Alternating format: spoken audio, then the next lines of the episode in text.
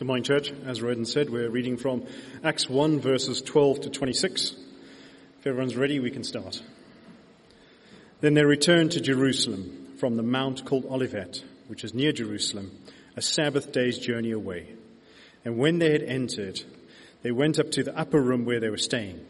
Peter and John, James and Andrew, Philip and Thomas, Bartholomew and Matthew, James the son of Alphaeus, Simon the Zealot, and Judas the son of James. All these with one accord were devoting themselves to prayer, together with the woman and Mary, the son of, uh, sorry, the mother of Jesus, and his brothers.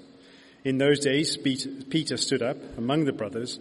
The company of persons was in all about 120 and said, Brothers, the scripture had to be fulfilled, which the Holy Spirit spoke beforehand by the mouth of David concerning Judas, who became a guide to those who arrested Jesus for he was numbered among us and was allotted his share in this ministry. Now this man acquired a field with the reward from his wickedness, and falling headlong, he burst open in the middle, and all his bowels gushed out. And it became known all, to all the inhabitants of Jerusalem, so that the field was called, in their own language, Akeldama, that is, field of blood. For it is written in the book of Psalms, May his camp become desolate, and let there be no one to dwell in it. And let another take his office. So one of the men who have accompanied us during all the time that the Lord Jesus went in and out among us, beginning with the baptism of John until the day when he was taken up with us, one of these men must become with us a witness to his resurrection.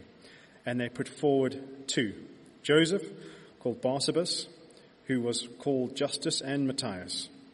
And they prayed and said, You, Lord, who know the hearts of all, show which one of these two you have chosen to take the place in this ministry and apostleship from which Judas turned aside to go to his own place. And they cast lots for them, and the lot fell to Matthias, and he was numbered with the eleventh apostle. This is the word of God.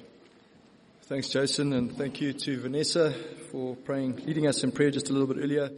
I think we need to pray just one more time before we come to God's word, so please join me. Heavenly Father, we, we just acknowledge this morning that uh, we are not um, we, we are not alone in gathering around your word. Your, your people are gathering all over the world uh, to sit under the authority of your word, to hear you speak to them, to be encouraged, to be comforted, to be corrected, to be transformed by the power of the Spirit and through your word to us. Uh, we think of Martin in Zambia, Lord. Please will you bless him and his ministry there. Please bless the church in Zambia. Uh, bless our brothers and sisters who are meeting like this in Zambia. And we do uh, again think of our brothers and sisters in the Ukraine and in Russia who, and especially the Ukraine who, who no doubt would, would would love nothing more than the freedom that we take for granted, just to, just to gather like this, um, and to pray and to sing God's praises and to sit under His word. And we, we lift them up to you, Father. Please will you be merciful to them and sustain them through this very difficult time. And we know that there are Christians all over the world who are brothers and sisters in Christ who, who just don't enjoy the freedoms we enjoy and, and for whom meeting, such an ordinary thing that we take for granted, is such a difficult and dangerous exercise. Father, please will you sustain them wherever they are.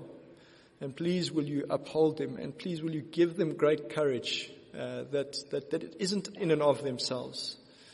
And please, Lord, will you help them to be faithful under enormous pressure. Help them to be faithful to you. Sustain them and uphold them by your Spirit, we pray.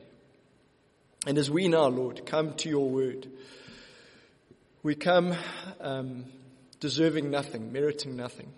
We come only asking that you would speak to us, that you would reveal yourself to us, that you would change us over the next few minutes for your glory, that we might leave here and go emboldened to live for you and to take your name to the ends of the earth. In the precious name of Jesus we pray. Amen. Amen. What is God's plan for my life? Don't worry, it's a rhetorical question. I'm not having an existential crisis. It's a question that we as ministers often hear. It's a common question. What is God's plan for my life? And it's a genuine question asked by genuine believers who desperately want to know God's will for their lives in this chaotic and often confusing world. It's normally attached to a specific decision. Do I marry this person? Do I quit this job? Do I buy this house? Do I homeschool my child? My child has this wonderful opportunity. It happens to fall on a Sunday during church. What do I do? What do I do? These are questions of guidance, questions of wisdom. They are questions of discerning God's will in a specific, concrete situation. How does God guide us? Does he do it by signs? Many Christians believe that he does. I'm sure there's some here, sitting here this morning who believe that he does. I know of one lady who immigrated, left the country and took a job overseas because the company that, off, that were offering her the job called her twice. And so she took that second call to be a sign from God. We often talk about God opening and closing doors. Is that how He guides us? Life is a kind of a maze, and God will get you through to the end by closing off the dead ends and opening the paths that lead us home. An opportunity in life on this kind of model of guidance, an opportunity in life, regardless of its merits, is an open door. A door that God Himself has opened. And an obstacle in life is not a hurdle to be overcome. It is a door that God himself has closed. Why would you even try? Begin to try to open that door. God closed it. Or maybe, maybe God guides us through our feelings. I know of one man who felt, he felt very strongly that God wanted to bless him financially. And so he acted on that feeling, on that guidance from God, by buying a BMW X5. How does God guide us? Our passage is so helpful because in it we see God guiding the early church, that first generation of believers in the church. We see the acts of God in guidance. We want to learn from that. But before we do, we just need to get our bearings. We need to remind ourselves of where we are and how we got to where we are in the book of Acts. We need to just remember what's been happening. The Lord Jesus, you'll remember, if you've been with us the past couple of weeks, he told his disciples to wait in Jerusalem until he and the Father gave the gift of God the Spirit. And while they were waiting, he appeared to them and he gave them their mission. And then he ascended to the right hand of the Father. After Jesus was taken up, his disciples returned to Jerusalem, and while they waited, they spent their time in prayer and in praise and in reading the scriptures. It was this prayerful, biblical refl- reflection on everything that had happened that seems to have prompted the apostle Peter to talk to the wider group about a problem, a specific problem. And the problem was that the apostles, this specific problem in their context was that the apostles were not complete. The Lord had chosen 12. But as we know through betrayal and defection, they were down to 11. What should they do? What was God's will for their lives? By the end of the story, Matthias is appointed in place of Judas and the apostles are restored to 12. But how do we get there? How do we land up there? This was clearly a key decision in the life of the early church. They have to take the message of Jesus to the ends of the earth. It has to go via apostolic witness, the eyewitness, the eyewitness of the 12 apostles. Men chosen by Jesus who witnessed everything from the time of John's baptism to the ascension. Everything. And there had to be 12 because the church was the fulfillment of Israel. This was the fulfillment of ancient promises that God had made. There had to be 12. I don't think I'm overstating it by too much to, to say that the future of the church itself depended on this decision. So, how did they make it? How did they make their decision? Wrong question. How did God guide them to the right decision? If His guidance led the church at this key fork in the road, it is certainly going to lead us when we are puzzling over whether to get the cell phone upgrade or not. It's going to lead us in the small decisions. It's going to lead us in the big decisions. And crucially, it is going to help us discern the difference between the small decisions and the big decisions. As individuals, but much more importantly, as a church family. So what does God's guidance of the early church look like? What do we see there? Well, I, think we can see at least five things, five ways in which He guides them. So these are the five. The Lord plans. The Lord speaks. The Lord listens. The Lord gives us each other. The Lord gives us decisions to make. The Lord plans, He speaks, He listens, He gives us each other, and He gives us decisions to make. So firstly, the Lord plans. We know what the plan is by now. Jesus tells his disciples in no uncertain terms the plan is to make him known to the very ends of the earth. The apostle Paul says it a different way, the same thing, but he says it like this. The plan is to place everything under the authority of Jesus Christ. And that's, of course, what happens when people come to know him as he truly is, the King of the universe. That is God's plan. To place all things under the saving, loving lordship of King Jesus. And we saw from last week that the Father plans and promises. The Son executes that plan as He rules and reigns over it. And the Spirit enables and empowers us to be part of the plan. So just a quick refresher. Have Acts chapter 1 over there and look there with me. Acts chapter 1 verse 4. God the Father promises the enabling presence of God the Spirit. Chapter 1 verse 7. God the Father sets the timing of this plan, His plan, by His own authority.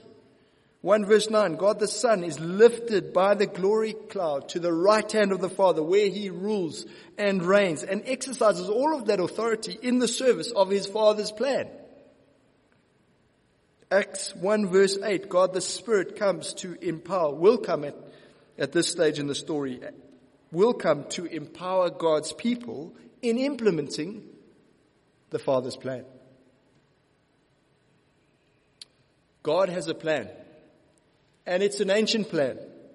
It's a plan from all eternity. Look at verse 16. Brothers, the scripture had to be fulfilled, which the Holy Spirit spoke beforehand by the mouth of David. Some of the details of God's eternal plan were written down 10 centuries before the Christ had even come in the time of David. And those details had to be fulfilled. Those plans, those promises had to be fulfilled. The words had to, sometimes translated in some versions, it was necessary. That word in the Greek is one of Luke's favorites, and it's a technical word that he uses to describe the absolute necessity of God's plan coming to pass. It's an absolute necessity. Why? Because it's God's will. And God's will always prevails. Never mind what Vladimir Putin's will is. Never mind what his plan is. Why do the nations rage? Why do the kings of the earth plot in vain? Vladimir Putin may have a plan, but God Almighty has a plan. And his plan always prevails. Always. We see that same word, that original Greek word. It is necessary. We see it again in verse 21. You can't see it in some English translations, but it's there. And in other words, these things have to happen because they are part of God's plan to put all things under the saving, loving lordship of King Jesus.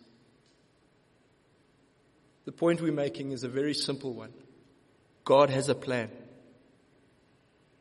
And so the question, our question of guidance, then becomes not so much what is God's plan for my life, but what is God's plan? God's plan for every creature in the universe is that they come under the authority of King Jesus and then invite others to do the same. Now, since you are a creature in the universe, I take it. Please see me afterwards if that's not the case. That is God's plan for you. That you come under the full, saving, loving lordship of King Jesus in every aspect of your life. In every aspect of your life. And then invite others to do the same. The question is, are you living out that plan? Have you arranged the details of your life according to God's plan? We can make three mistakes in this area. They are as plain as the nose on your face. They're going to be obvious to you, but let's just make them explicit. The three mistakes we make in this area. The first one is this. Instead of aligning the details of my life with God's plan, I try to align the will of God with my plan. Isn't that what we do? And so God's role in this, in this universe is to bless my plan to make my business successful, to make my children successful, to give me the lifestyle of my dreams, to give me the good and keep away the bad according to my definition of good and bad. Do you see that this is not a small mistake to make? And yet it's one we make so easily. It's one we make all the time. When you do this, when we do this, we are inverting the relationship between God and us. Instead of God deciding on the plan and empowering us to be part of it, we decide on the plan. And then we gently instruct God through prayer and tithing and all seemingly good things like sacrifices of our time, our money, our energy. We subtly instruct God to make our plan happen. It's a contractual relationship with your divine domestic worker. We would never say it out loud, but that's what it reduces to in our lives. That's what it is in, in the way we function. That's the first mistake, to put it politely. The second mistake is to think that God's plan for your life is somehow disconnected from His plan for the whole universe. God is doing something in and through the church, we know that, but that's somehow different from what He's doing in the details of my life. What God is doing through the church has no bearing on what He wants me to do in my workplace, in my finances, where I live, and so on. Now, if we drive a wedge between those two, we end up with a spiritual part of our lives and a secular part of our lives. Then we are very pious and committed to God's plan in the spiritual part of our lives on a Sunday. But we're equally committed to our plan in the secular part of lives. That's Monday through Saturday. Do you see whose plan is getting the lion's share of our commitment? And so God ends up serving as our divine domestic worker in the secular part of our lives. So if you disconnect God's plan from your plan, you default back to mistake number one, which is to try and align God's will with my plan. We end up back there if we drive a wedge between God's plan for the whole universe and God's plan for my life. Either we end up in mistake number one, or we just become utterly confused about what God's plan has to do with the secular part of my life. And that leads us into the third mistake. The third mistake is also stems from this disconnection between God's plan and your plan but this time the disconnection just leaves us utterly confused and paralyzed and terrified to make any decisions. You know that God wants, you know, in your heart of hearts, you know He wants something from your Monday to Saturday. But you just have no idea what it is. And so you're paralyzed. You're terrified of making decisions outside of His mysterious will for my life. What if I step outside of His plan for my life? I have no idea what that is. But what if I step outside of it? Will I step outside of His blessing and His favor? If I buy this car not the other one, have I forever locked myself out on the outside of God's goodness? When we split the spiritual and the secular, that's where we end up. When we split God's plan from my plan, that's where we end up. In a state of utter confusion, paralysis, terrified to make any decisions. The Lord has a plan. There are three mistakes we make in relation to his plan. One, we try and conform his plan to my plan. Two, we divorce his plan from my plan so that my plan ends up dominating anyway. Or three, we divorce his plan from my plan, and both, and our understanding of both just disintegrates. We just end up in confusion and paralysis, and we're terrified to make any decisions. Big mistakes. What's the remedy? God has a plan. We need to align the details of our lives to His plan. The hard part is how do we do that? How on earth do we do that? Short answer with His help. But what does His help look like? That's the rest of the sermon. The Lord plans. Secondly, the Lord speaks. Verse 16 again.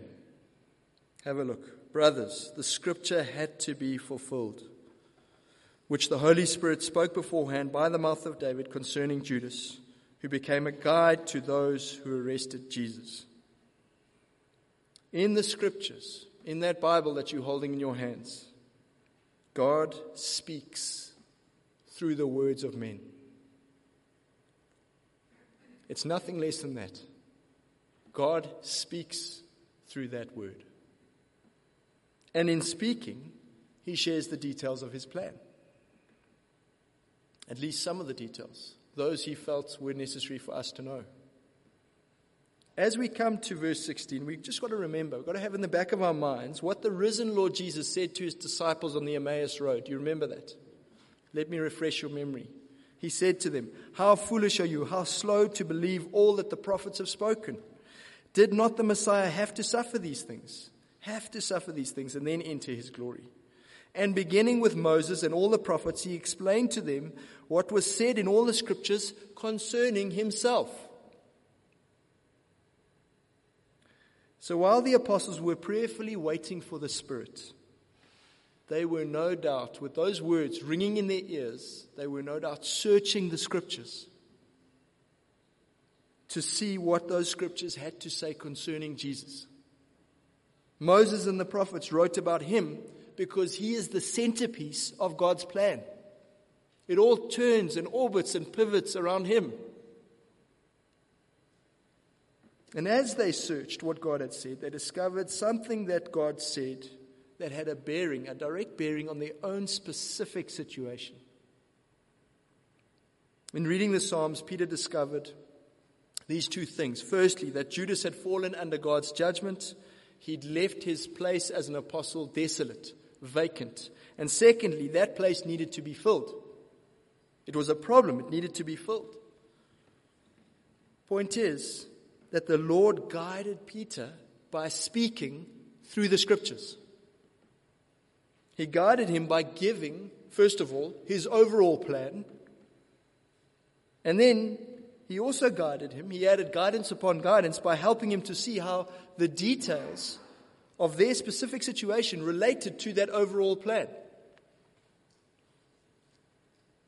Overall plan the apostles must witness to the name of Jesus they must take it to the very ends of the earth.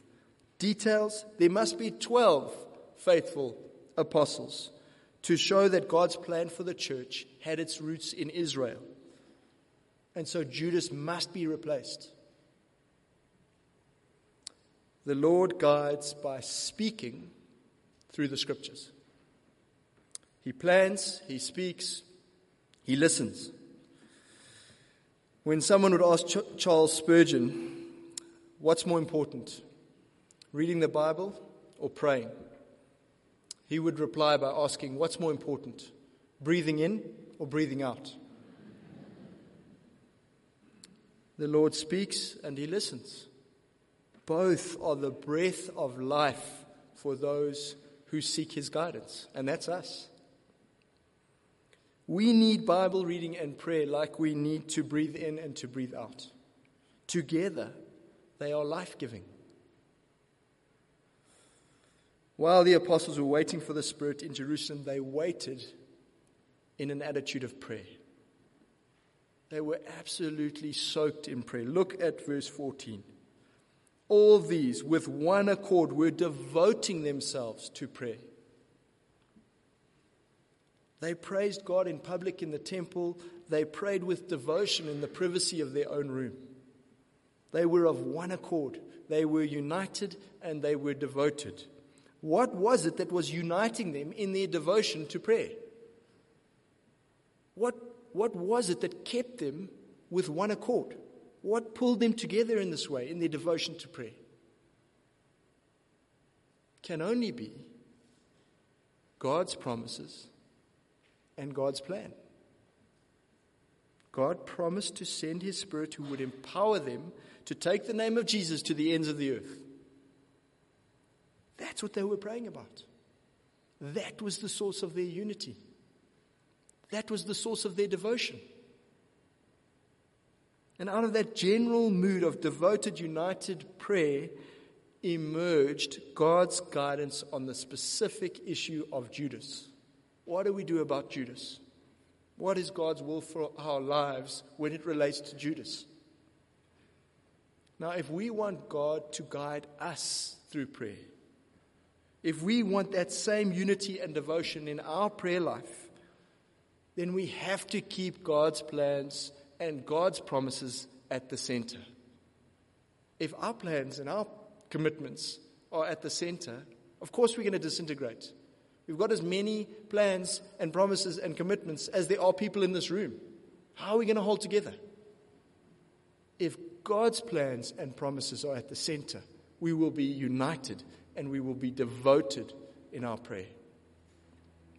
Strange as it sounds, prayer is less about conforming God to our will than it is about conforming us to God's will. Does that land? Are you hearing me? Prayer is less about conforming God to our will than it is about conforming us to God's will. Now that's counterintuitive. That's not how we think about prayer. We want to conform God to our will. But we know that it's true. We know it from our ordinary experience with just ordinary human interactions. You want to go and speak to someone. You've got a long list of things you're going to say. You're going to tell them this, and you're going to tell them that, and you're going to tell them until you actually encounter them. Then it's very different, isn't it? It's very different. Because when you see them face to face, you remember who it is you're talking to. And all of a sudden, your whole demeanor changes. Even your message changes. It changes because this person is a person and not the hypothetical other side of your argument. This is a real person. And so the way you think about the issue, your message, your tone, even your delivery, it all changes in the act of speaking, in the act of interacting with a person. Now, if that's true at the level of human interaction, how much more so is it true at the level of prayer when the person we are speaking to is the triune God of the universe? Prayer doesn't change God, it changes us. It doesn't conform His will to ours, it conforms ours to His.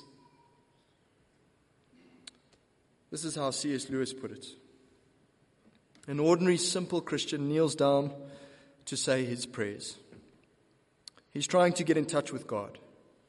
But if he is a Christian, he knows that what is prompting him to pray is also God. God, so to speak, inside of him. But he also knows that all his real knowledge of God comes through Christ, the man who was God. That Christ is standing beside him, helping him to pray, praying for him. You see what is happening? God is the thing to which he is praying, the goal he is trying to reach. God is also the thing inside him which is pushing him on, the motive power. God is the, also the road or bridge along which he is being pushed to that goal. So that the whole threefold life of the three personal being is actually going on in that ordinary little bedroom where an ordinary man is saying his prayers. The man is being pulled into God, by God, while still remaining himself. The Lord guides us through prayer. Number four, the Lord gives us each other. Even though Peter is the clear authority on the scene, it's very obvious that he's the one in charge. He does not make this decision alone. Verse 15 shows us that there were at least 120 people gathered, and we can say for sure that at the very least the other 10 apostles were instrumental in this decision. In verse 23, they put forward two men. In verse 24, they pray for the Lord's help. This decision was not about one gifted decision maker. This was a community gifted with wisdom, guided by the Lord. It was a community. And wisdom is still, to this day, very much a team sport. God guides us through the godly, mature believers that He puts around us. The wise woman with a difficult decision to make always allows God to guide her through the counsel of others. He has given us the gift of each other, and He guides us through that gift. Number five, He gives us decisions to make. Clearly, the apostles had a decision to make, and God gave them the capacity to make that decision. They applied wisdom we might call it sanctified common sense. It's another name for wisdom. They used sanctified common sense to decide on criteria for apostleship and then how to apply those criteria to the candidates. We can actually see the wisdom unfolding in the way the story is narrated. So we see the wisdom in the criteria that they chose. It makes preeminent sense that they used the criteria they used. An apostle has to witness to the name of Jesus, has to take that name to the ends of the earth. And so apostles had to be eyewitnesses. They had to see everything from the time of John's baptism to the time of the ascension. They had to witness it all themselves firsthand. Because that's who they were witnessing to. They were witnessing to the Lord Jesus, taking his name to the ends of the earth. And so they had to know who they were witnessing to. And witnesses of such an important message had to be credible. And so it had to be first hand. They had to be eyewitnesses. That's the first criteria eyewitness. We need an eyewitness. That's the first criteria. But wisdom says that's not enough. Of all those who followed him, Jesus chose only 12. And Jesus chose the 12. That must be the second criteria. That's why the apostles gave the final choice in the matter to the Lord, to the one who knows every heart, literally, to the heart knower. Wisdom reminded them of their limits in making a decision of such gravity on which the whole future of the church depends. And so they turned that final decision over to the Lord. It was His to make as the only one who can see hearts. As the Lord of the church, it was his prerogative and his alone to choose his apostles as the foundation of the church. That's what the casting of the lots is all about. It's not being suggested to us as a way to make decisions today. In fact, after the coming of the Spirit, there is no other record of casting lots in the whole of the New Testament. This is the very last time we see it. The very last time. It's the last time it happens in the Bible. And there are two other occasions in Acts when where people are chosen for specific ministry roles. There's no casting of lots. But in both cases, the Spirit is active in guiding and leading. So it seems like casting of lots fell away once the Spirit had come It was used in this instance by a gathering of believers who did not yet have the Spirit in his fullness and needed to acknowledge that this was the Lord's decision. Point is this the apostles had a decision to make. They prayerfully thought through the options together and then made the decision. And in the process, they were flexing their wisdom muscles. Remember, these are the founding fathers of the church. They are going to come under intense pressure, intense persecution. They're going to have many, many decisions to make. It's, an, it's a grace of the Lord Jesus that He gives them decisions to make, to strengthen them in their wisdom, to grow them as decision makers. One way God's, God guides us is to give us the capacity to make decisions, and then He allows us to make them and to learn from them. We walk in wisdom. Wisdom is not a download, it's a journey. So let's recap, because that's a mouthful. How does God guide His people? He plans. He speaks, He listens, He gives us each other, and then He gives us decisions to make so that we can grow in wisdom. That's how He acted in guidance, guidance in the early church, and that's how He continues to act today. He doesn't guide us primarily through signs or open doors or our feelings. It's not that those things are impossible. The, he's the Lord. He can do whatever He likes.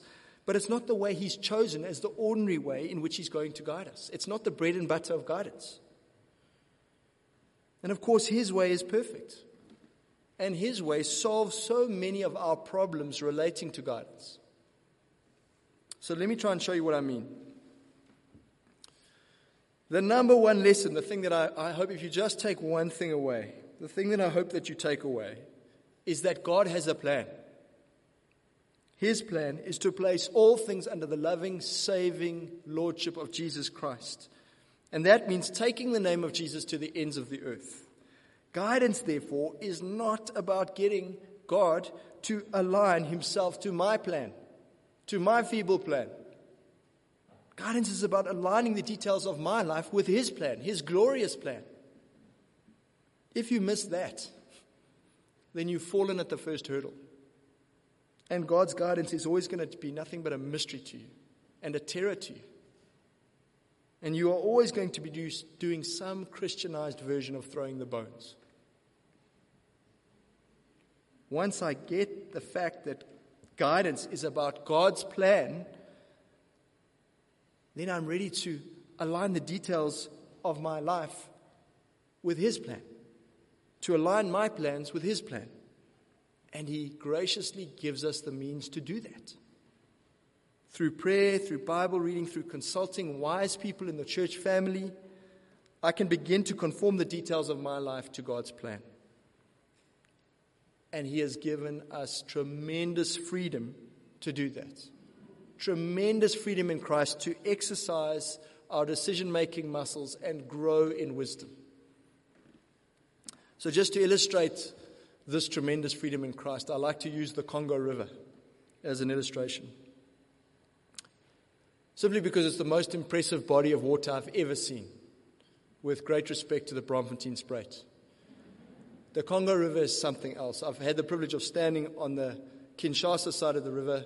Rafa will be envisioning all of this as I speak, and looking across the river to Brazzaville on the other side of the river. You can barely see it. It's a capital city.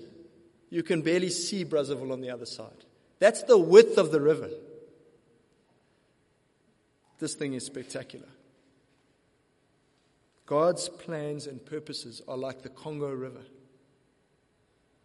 They are like the flow of a mighty river from the mountain to the sea. They are inevitable and unstoppable. He invites us to swim the river. If the river had lanes like a swimming pool, there would literally be thousands upon thousands upon thousands of lanes Pick anyone you like. Pick any lane you like and swim in it. The only thing you mustn't do, the only thing you must not do is swim upriver. You cannot swim upstream. You cannot swim against the Congo River. You cannot swim against the tide of God's plan for all of history. If you do, it is only going to exhaust you. You are not going to get anywhere. And if you persist in swimming upstream, you may even drown. Pick any lane you like, just swim with the tide. That's our freedom in Christ. Here's another way to think of God's guidance. We, we started talking about this last week. He has given us a compass, not a roadmap. He hasn't given us an app that says in 200 meters at the roundabout, take the third exit to the left. He simply says, head north. And we only have one true north Christ. His saving lordship over every aspect of our individual lives and our life together. Christ. That's our true north. Head north. That's all he says. So, for example, if Jesus is king, I won't buy the house of my dreams for lifestyle reasons because the financial pressure will put my marriage at risk. And my king values my marriage more than he values my comfort. If Jesus is king, I'll join the running club rather than buying the treadmill. Why? Because the running club gives me more opportunities to make friends and witness to the king. If Jesus is king, I won't take that job because I know my temper- temperament, I know my weaknesses, and I know in that environment I'm going to compromise and I'm going to bring dishonor to my king. Or, if Jesus is king, I must take that job because I, I know there's going to be pressure, and as hard as it's going to be, I can do that job well, and I can do it with integrity, and I can be a light on a hill in that very dark environment. So I must take that job. If Jesus is king, we as a church might commit to praying for believers in the Ukraine. We might commit to finding opportunities to get involved in any relief efforts that there may be. And we might take a deliberate commitment to forego any grumbling, any self pity, any anxious panic, the anxious panic that we see all around us, around the bright place, on the WhatsApp group. And offer instead the hope, the confidence, the peace we have in Christ. How do we arrive at these decisions? By knowing God's plan by reading His Word, by pleading with Him in prayer, by seeking the counsel of His people, and by exercising the enormous freedom we have in Christ. In the end, we get there as individuals, as a church family, we get there because the Lord acts in guidance. Let's pray.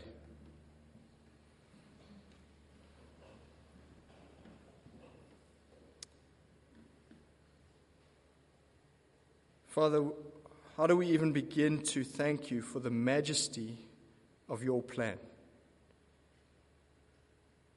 To see the name of Jesus exalted in all of the earth, in my life, in the life of this church, there's nothing that exceeds that plan. That is the best of all possible worlds.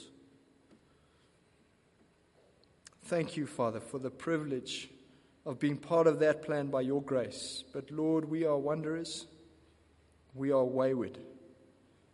Please, will you guide us and lead us by your Spirit? And Father, we praise you that you have revealed your plan to us, that you speak to us, that you listen to us, that you give us the gift of each other, and you allow us to grow in wisdom. Lead us and guide us, we pray. For Christ's sake. Amen.